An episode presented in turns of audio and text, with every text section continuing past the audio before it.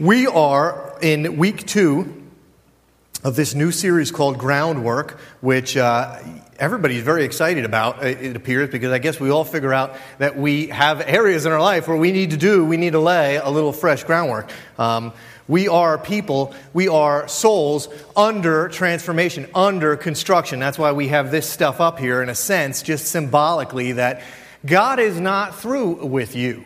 You didn't come to some decision to follow God and then suddenly you were finished. That's not what the scripture teaches. It teaches that we are constantly being changed and transformed. If you were here last week, we handed out notebooks to everybody because there is going to be a test that, just kidding, there's going to be a, a lot of notes that we want you to be engaged in.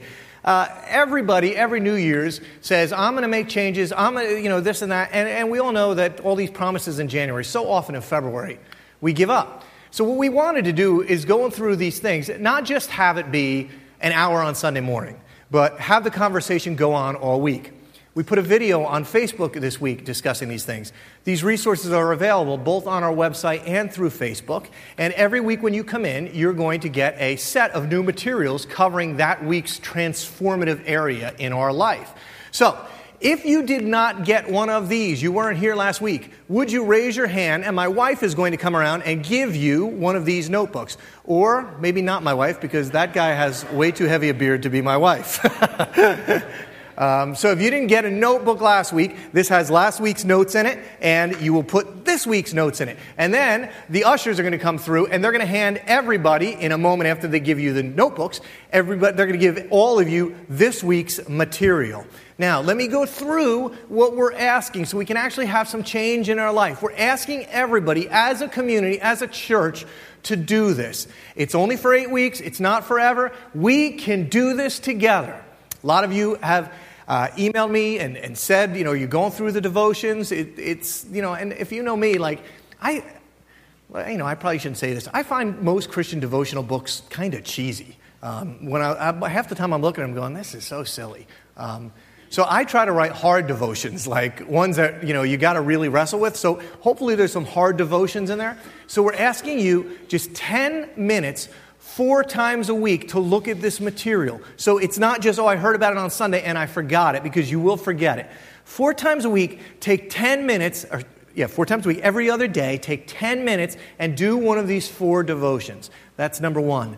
Number two, that you would commit just one scripture verse to memory during this process. So every week there's going to be a scripture verse pertinent to the topic that we're working on. And we're asking if you would try to memorize it. Thy word have I hidden in my heart that I might not sin against thee. Right? So we're just hoping that you'll, this concept will stick through that process. All right? Here's the last thing. I've given a lot of talks at Mendham Hills. You know, I don't know how many, but a lot. And I would say the feedback on last week's talk was probably top 10 in terms of most feedback I've ever gotten on a discussion. If you weren't here, it had to do with goals and how goals are, are in a sense, a spiritual formation process.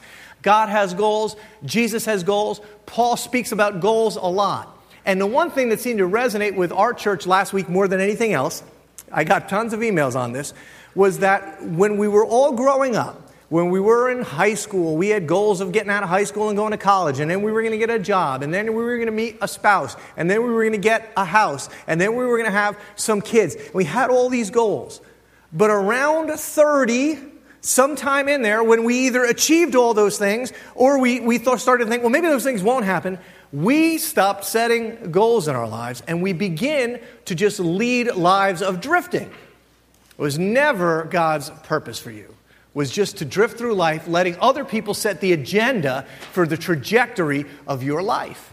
So, we talked a lot about goals last week, the scriptural foundation for them. In fact, um, how we often set goals for people that say that God can do all these things. We set these ridiculously low goals where we expect God to do nothing and us to accomplish them all under our own power. So, the secret piece, the transformation, is this goal piece. So, what you got this morning was a couple of sheets. One is a sheet that goes through the seven areas, and we're going to ask you to transfer every week a three month goal onto that sheet. The second is every week you're going to get a sheet that, that asks you to come up with a goal for that area. Today's area is spiritual health. Mike Tyson has one of the great lines ever spoken about, about uh, goals. He said, uh, he used the word plan. He said, everybody has a plan until they get punched in the face. That's a great, you know, anybody can set a goal, right? I could walk around and people would tell me, well, here's my goal. The problem is, nobody's ever doing anything about their goals. They have no plans to actually achieve those goals, they just have the goal. So I'm going to ask you every week to come up with not just the goal, but a couple of one or two concrete steps for getting to that goal so that together, as the Church of Christ at Mendham Hills, we might be changed.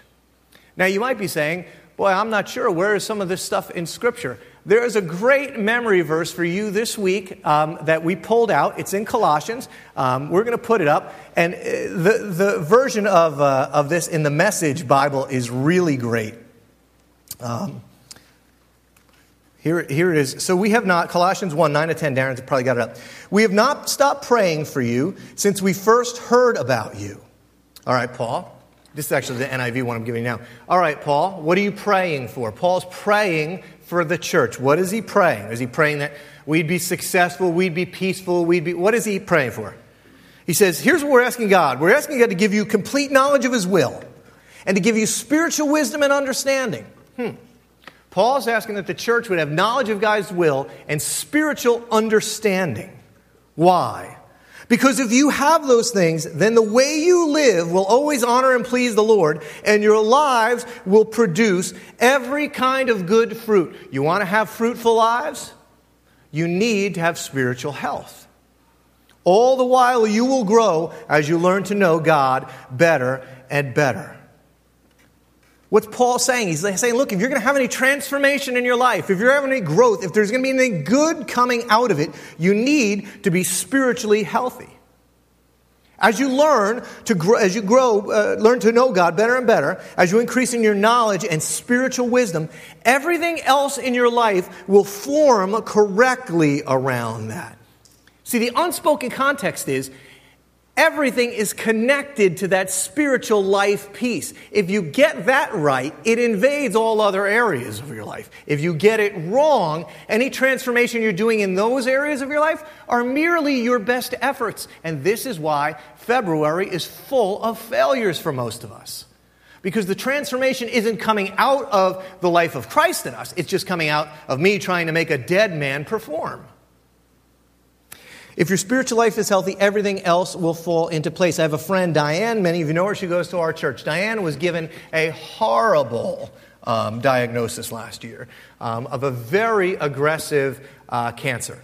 And she has been through hell and back. She has been through the most aggressive kinds of chemo, radiation, um, you name it. And when I talk to Diane, every time I talk to her, she goes, I've never felt closer to God in my life than I do right now. She said, I know it seems weird that I should be kind of mad at God or angry at God, but I am more in love with God through this process than I was before this happened. Because if you get your spiritual life in order, you can walk through the darkest of valleys in your life. If you don't get your spiritual life in order, if it's not healthy, then everything knocks you down, knocks you off of your way.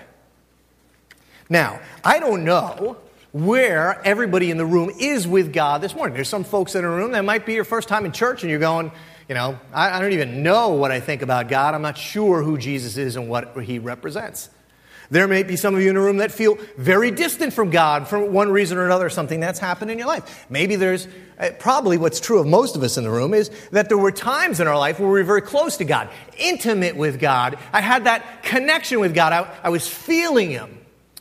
But over time, if you've walked with God enough, you know there are these seasons of wandering, these seasons of desert, and maybe that's where you are a little bit today, maybe feeling a little bit distant from God. But here is one thing that I know is true of everybody in the room, no matter where you are on that spiritual continuum.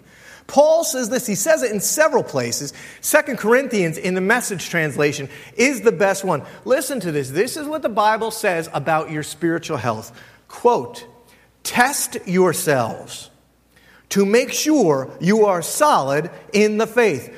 Don't drift along taking everything for granted. Give yourselves regular checkups. You need, to, you need firsthand evidence, not merely hearsay, that Jesus Christ is in you. The scripture says, test it out. And if you fail the test, I love this, do something about it.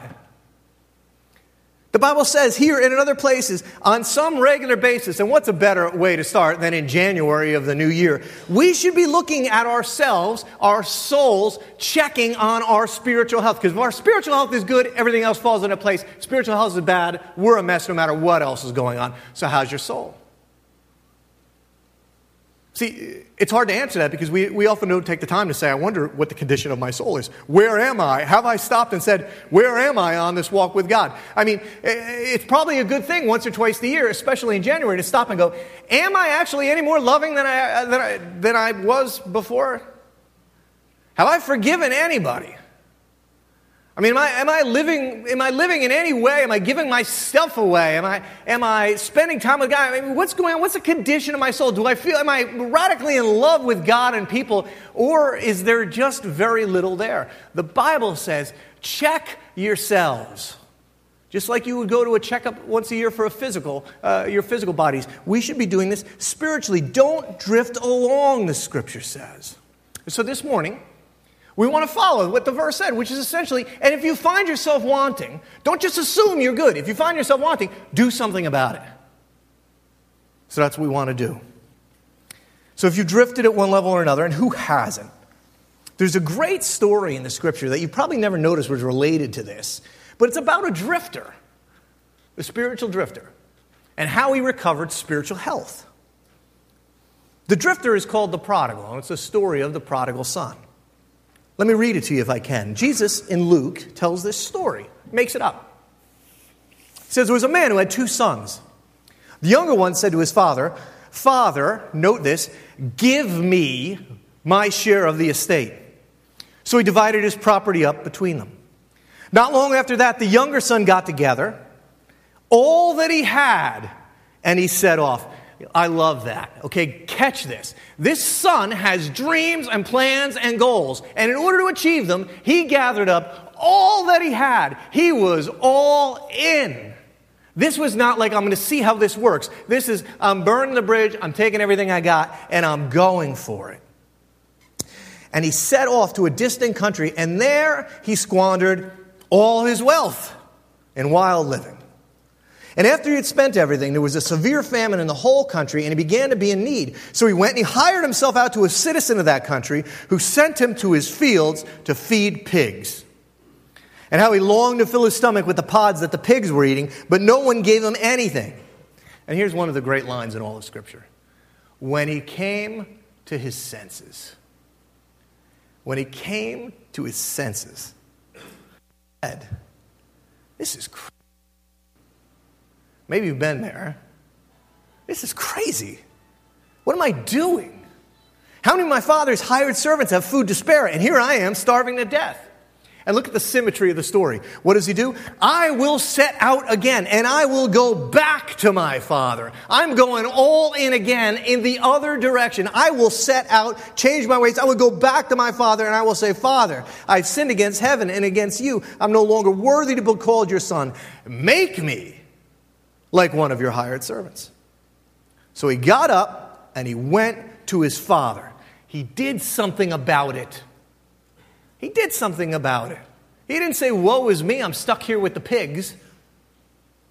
But while he was a long way off, his father saw him and was filled with compassion, and he ran to his son, and he threw his arms around him, and he kissed him. And the son to his, said to his father, Father, I've sinned against heaven and you. I'm no longer worthy to be called your son. But the father said to his servants, Quick! Bring the best robe and put it on him. As quickly as he tried to get out of town, this is how quick the father celebrated. Put a ring on his finger, sandals on his feet, bring the fattened calf and kill it. Let's have a feast and celebrate, for this son of mine was dead and is alive. He was lost and he's found. So they began to celebrate. Now, you've heard this story if you've been in the church a long time.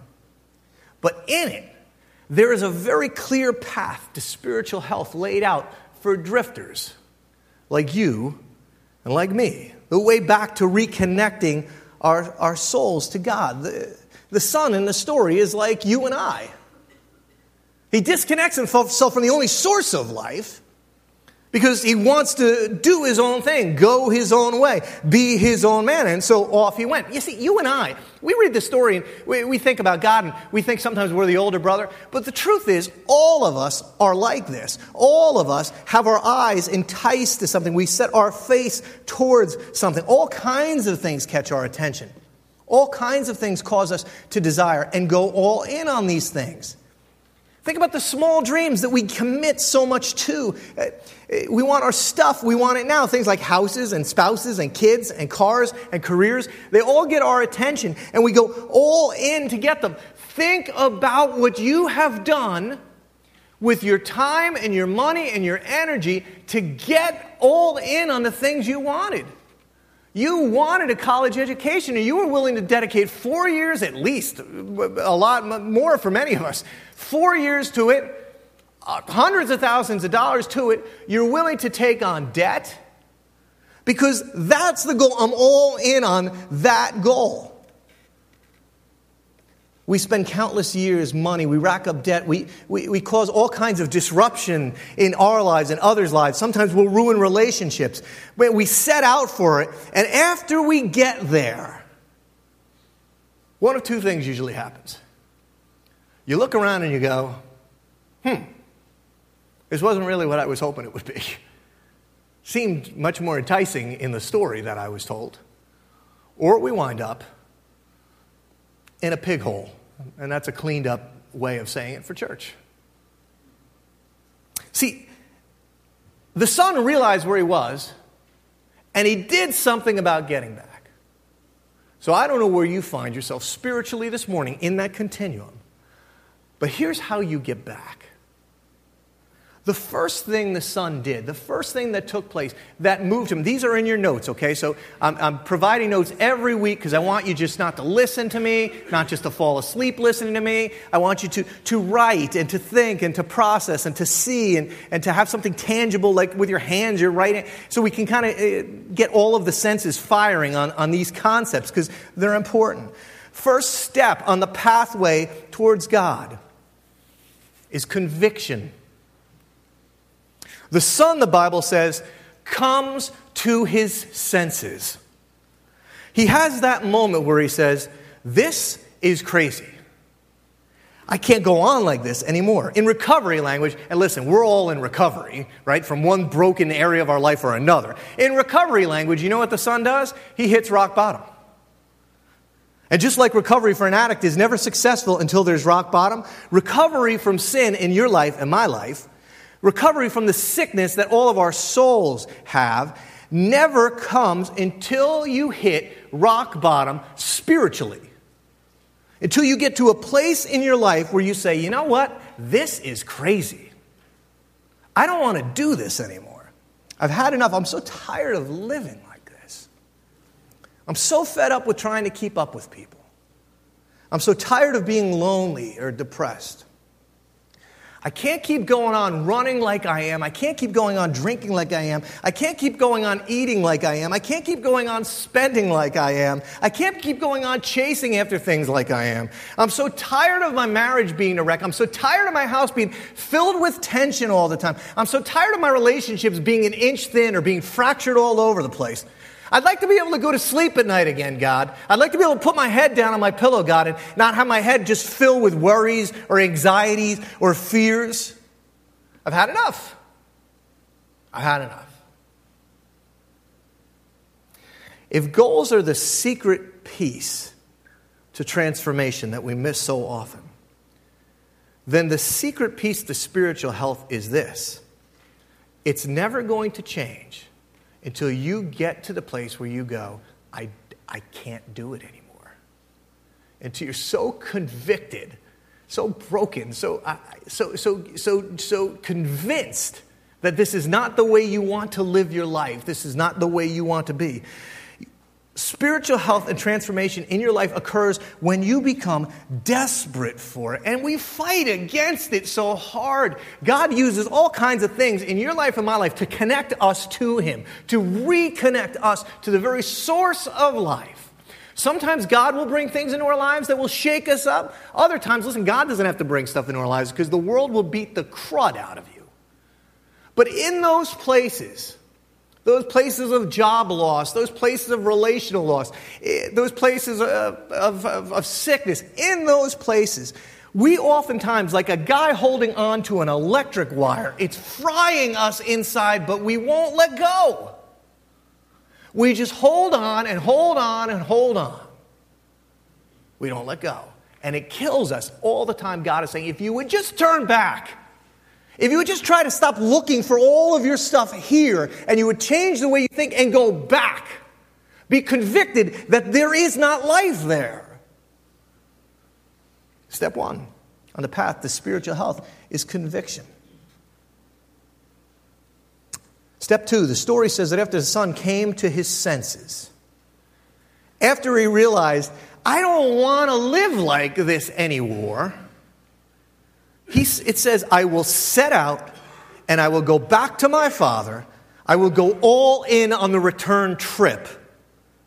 And I will say, Father, I have sinned against heaven and against you.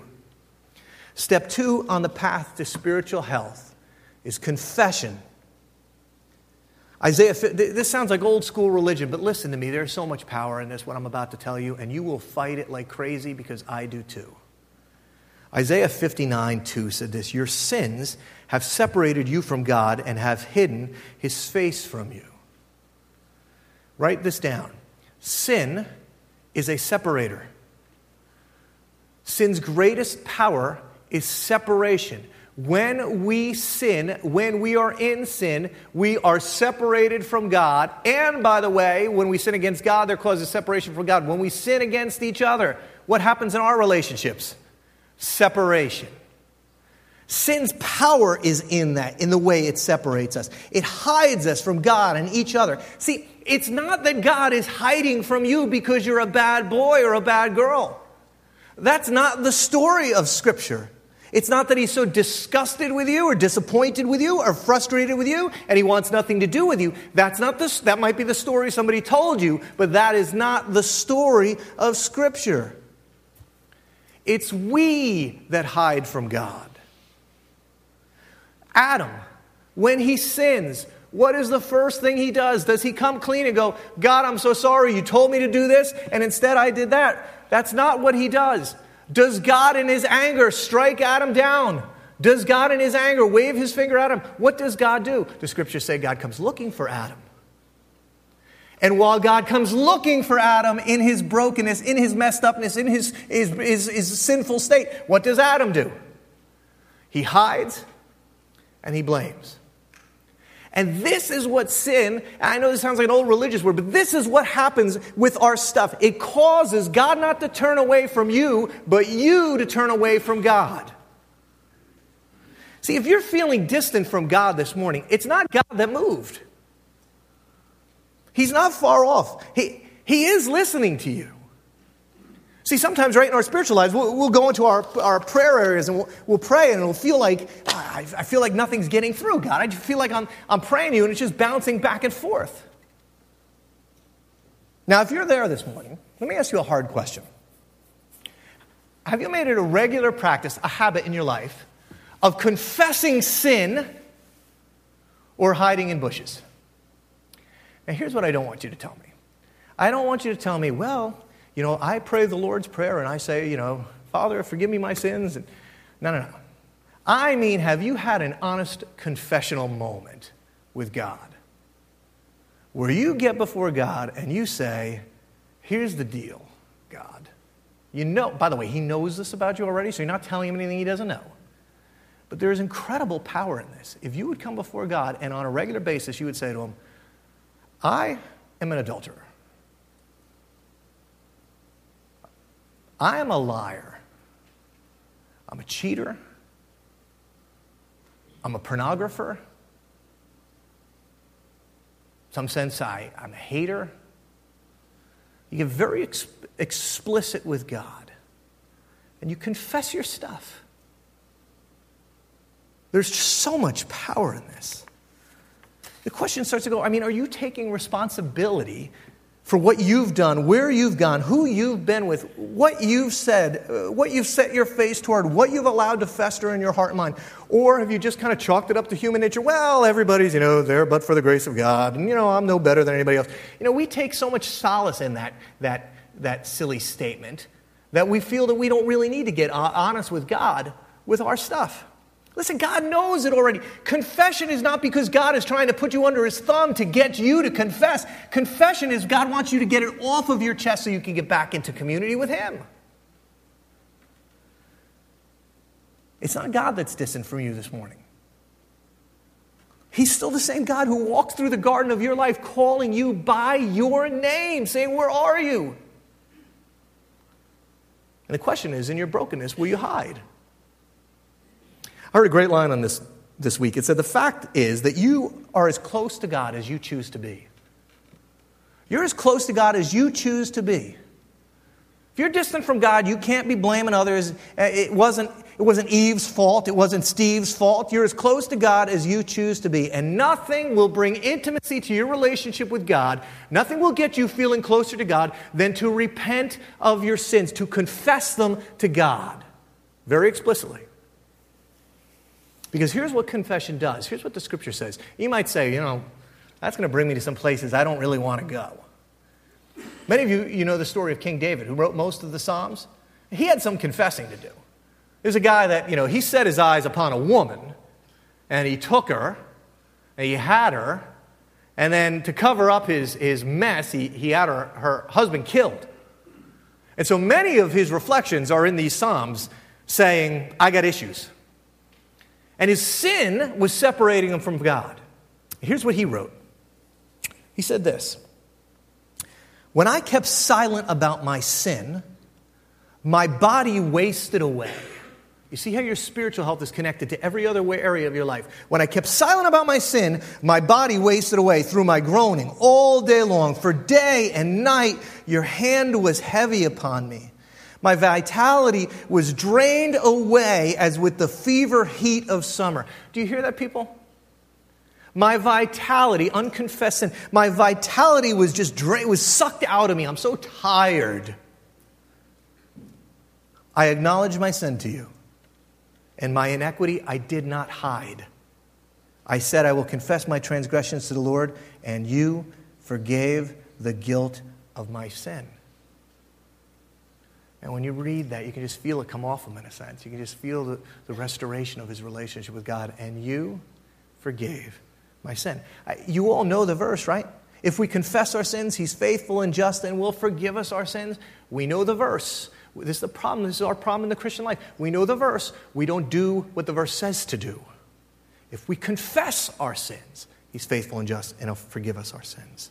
To get spiritually healthy, you need to be convicted. You need to confess. And step three is this you need a conversion.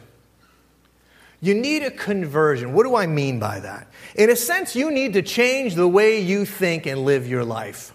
Why do I say that? Because this is the repentance piece in the story. It's so clear here. I don't just get convicted of my sins and go, I don't want to live this way anymore, God. I don't just confess my sins and say, God, here's what I'm doing, and keep going back like a dog to its vomit, the scripture says, back to the same old way of living. I'm so convicted that I decide, I'm sure of it, I don't want to do this anymore, and I repent. I turn away. I change the direction I'm going in. This is seen so clearly in two words in the story. In the beginning of the story, the son comes to his father and he says, Give me my share of the estate. He demands, Give me what's coming to me. I want my stuff. This is our relationship with God so often. God, give me this. God, give me that. I want these things because I'm going this way. I need this from you. But yet, when he comes back to God, did anybody catch what he said? The two words that he, he said coming back to God? When he comes back to God, he says, Make me like one of your servants. From give me to make me. He moves from give me to make me. From my life is all about taking your stuff, God to my life is really going to be about, about giving you my stuff, God. Make me one of your servants. One of the key verses in this whole thing was, was Romans. We talked about it last week, right? Um, Therefore, I urge you, brothers, uh, excuse me, um, do not conform to the patterns of this world, be transformed by the renewing of your mind. Do you know what verse is right before it that talks about how that happens? Therefore, I urge you, in view of God's mercy, to offer your bodies as living sacrifices, holy and pleasing to God. You need to stop taking from God and start giving back to God. Step one is conviction. I've had enough. Step two is confession. I'm coming clean, God. And step three is this I'm offering myself, my life, my talents, my hopes, my dreams, my money, my kids, my plans, my car, my body, my mind, my sexuality. You name it, whatever it is, God, whatever you've given me, it's no longer mine. It is now used to build your kingdom. I'm having a change of the way I think about everything. You got to offer your life back to God.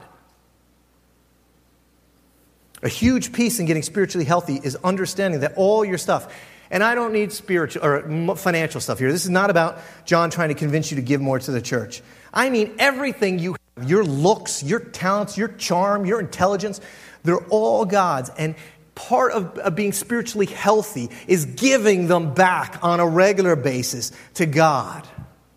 And when you don't, it leads you to the same. When you use it all on yourself, when you say, Give me, it leads you to where it led the prodigal a pig hole. And here's the last one. If we're convicted of our sin, if we're honest in our confession, if we change our minds about the way we live, when we get this right and understand it at deep levels, it leads to one thing celebration. Celebration is the fourth piece back. See, Christianity has screwed this one up for years too. There's been this concept in Christian circles that, yeah, okay, once I do this, once I give my life back to God, well, I, yeah, I got to grind out my life now because I can't have any more fun. I want to make sure I don't go to any parties or see any movies because, you know, I shouldn't have any fun. See, that's not the experience of real spiritual health. You'll know you're spiritually healthy when you live a life of joy, of thanksgiving of partying in a sense for what's been done, the relationship you have with God. Why do you think in the Bible, well, we don't like to talk about this in church, but it's kind of funny. Why do you think in the Bible there's so much emphasis on feasting and celebrating and dancing and drinking well, I mean, now I'm not encouraging drunkenness here, but what I am encouraging is this concept of the scriptures God's people should be celebrating all of the time. You know, one of the tithes in Israel was actually used for partying. It should be, people outside of the walls of the church should be going, I don't know what it is about those people, but they seem to love each other a lot. Man, they party. See, throw a good party and the world will come to your door. Was the truth then, it's the truth now. Celebration is another huge step in the way back to God. Scripture says, Rejoice always, pray continually, give thanks in all circumstances. This is God's will for you. Now, in your notes, that's a pathway back, right? You've got to be convicted. You've got to say, I don't want to live this way anymore. I can't live this way anymore. The second is to confess what you've done right? The third is this conversion. I'm not going to, I'm not going to do this anymore, God, through your help. And the last one is this celebration. That's the path back to God. But how do you stay in communion with God? Now, I, I put down seven habits there. These are seven habits. To say there's seven habits of John would be a complete and outright lie because habit means that I do them habitually, and I don't. What it does, what I am trying to get across though, is in my life when I've been close to God, these are things I'm getting right. So these are ways that you can, once you've come back to God, stay in a spiritual, healthy place that you can feed your spirit. I'm going to go through them quickly if I can for you, all right? The first habit that you've got to get right, the first two are in order. You've got to get the first two right. The first habit is the habit of prioritization. The habit of prioritization. The truth is, if God is not first in your life, you cannot be spiritually healthy. You were created by God for Him to be first in your life. And when you get that inverted, when you miss that, you cannot be spiritually healthy. Listen, I do lots of counseling now. It's a privilege. I love hearing people's stories and getting with them. But almost behind, behind almost every counseling session is this an inversion of priorities. An inversion of priorities. What do I mean by that? It could be our spouses, our kids, our careers, our reputation, whatever it is. Oftentimes, what's causing pain is that something has raised itself above God in our lives, and we've begun to worship that thing. These are not bad things. Let me tell you what we do it with all the time. Here's the way God created us God created us that we would be, number one, in communion with Him. Number one, or number two, that we would find somebody to walk through life with, this partner. And number three, that we would be fruitful and multiply and we'd have children. What do we do? What's our, what happens in our lives? If I went to people on the streets of Marston and I said, What's the most important thing in your life? What would they tell me? My kids. Kids are the most important thing. I'm like, oh, I love them. I do anything for my kids. I see people posting on Facebook all the time, You're my joy. I, I don't know what I'd do without you. And then if, then, if their kids were eliminated, I said, Okay, what's the next most important thing in your life? What would they say? Probably my spouse, my girl, my guy. And then what? God. And we invert the order. And then we wonder why our lives are, are, are a mess. We invert the order all the time. Prioritization is key to your spiritual health. Let me give you number two. Number two goes with number one the habit of presence. In order to prioritize God in our lives, there's a number of things you must do, but there's one thing that is paramount to it. And I wish, oh, church, I wish it wasn't true. I'm busy. I don't have time for God. I'm really busy. I'm too busy serving Him. I'm too busy writing sermons and writing devotionals and, and, and raising kids and, and going to wrestling matches and, and, and, and saving for retirement. And, and I'm too busy for God. But the truth is, you will never be spiritually healthy unless you make it a regular pattern in your life to spend some time with God. Just like if somebody came to you and said, Oh, I'll tell you the two most important things in my life are my wife and my kids. And you looked at him and, and you realized this guy doesn't even live in the same state as his wife and kids. You'd laugh at him, wouldn't you? But don't we do the same thing with God in our life? The most important thing to me is God. Really? Really? It, there is no spiritual health without presence with God. You need to take the time to you need to put time into that relationship. If you think your marriage unwinds if you don't put time into it, you have a whole list of enemies that will destroy your life if you don't put time into your relationship with God. Set aside some time. Now, what do you do in that time? Can I just give you three things? These are those W's there. Number one, you need to spend some time in the Word of God. This is very important. I'm not going to go on and on. You know that. That's where He's found. It, it, it enlightens who He is. You, you need to search God's Word for Him. You can find Him there. If you don't know God's Word at at least a rudimentary level, it is likely you are worshiping worshiping a God that you have made up. Number two, you need to seek wisdom. You need to seek wisdom. What do I mean by that? The world is, I know, just pounding you with stuff about, oh, there is no such thing as God, there's no evidence of this, you people are so silly, you're so stupid, you're so closed minded, how could you possibly believe this? That gets in. You're a human being. And so our job is to seek some wisdom, to learn some apologetics, to get something in so we can actually say, no, no, what I believe actually is true. It's not just, it's not just some made up thing. And here's why. I can give you some reasons. Uh, let, me, let me make this very clear for you this week. it happened to me a couple, couple weeks ago. I was sitting home and an article got published in the Wall Street Journal. I don't know if any of you saw it. Absolutely fascinating. It was a, it, it, it's sprungboard off of um, uh, an article in 1966, Time magazine, we have the cover for you, ran a story asking, Is God dead? And this story and this time period kind of captured the American heart and science. And the thought was in the 60s that as science progressed, there would be less and less need for God. Because God was just an explanation for things we didn't understand. We chalked that up to God. But it turns out that it's a little more difficult than that. Here, here's the story. Uh, that same year, Time featured that famous headline The astronomer Carl Sagan. See, I was too busy, like, playing sports and chasing girls, but some of my friends that probably turned out to be more, more successful were watching Carl Sagan back in the day on Channel 13. I remember them coming in and talking about it. Carl Sagan in the late 60s had announced this. He, he had said that there were two important criteria. You only need two criteria for a planet to support life the right kind of star and a planet the right distance from the star.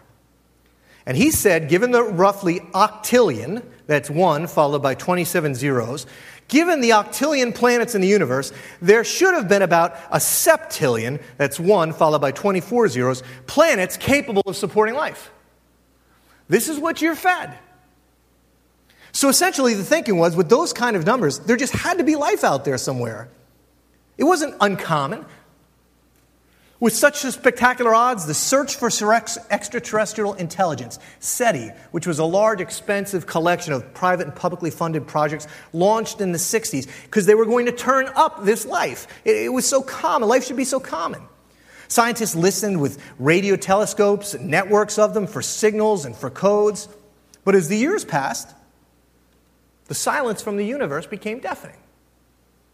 Congress defunded SETI in 1993 and as of 2014, researchers have discovered precisely zero, followed by no other zeros. Now, what happened? As our knowledge of the universe increased, it became clear. This is from the Wall Street Journal a couple weeks ago. The Wall Street Journal. It became clear that there were far more factors for life than Sagan supposed. His two parameters grew to 10, and then 20, and then 50. So the number of potentially life supporting planets decreased accordingly. The number dropped to a few thousand planets and kept on plummeting. In fact, look what Peter Schenkel said, the writer for Skeptical Inquirer magazine, in the story. In light of new findings and insights, it seems appropriate to put excessive euphoria to rest. We should quietly admit that the early estimates may no longer be tenable. And as factors continue to be discovered, the number of possible planets hit zero and kept going. In other words, the odds turns against every planet, any other planet in the universe supporting life, including this one. Probability said that even we shouldn't be here. Here's three quotes from the Wall Street Journal a couple weeks ago.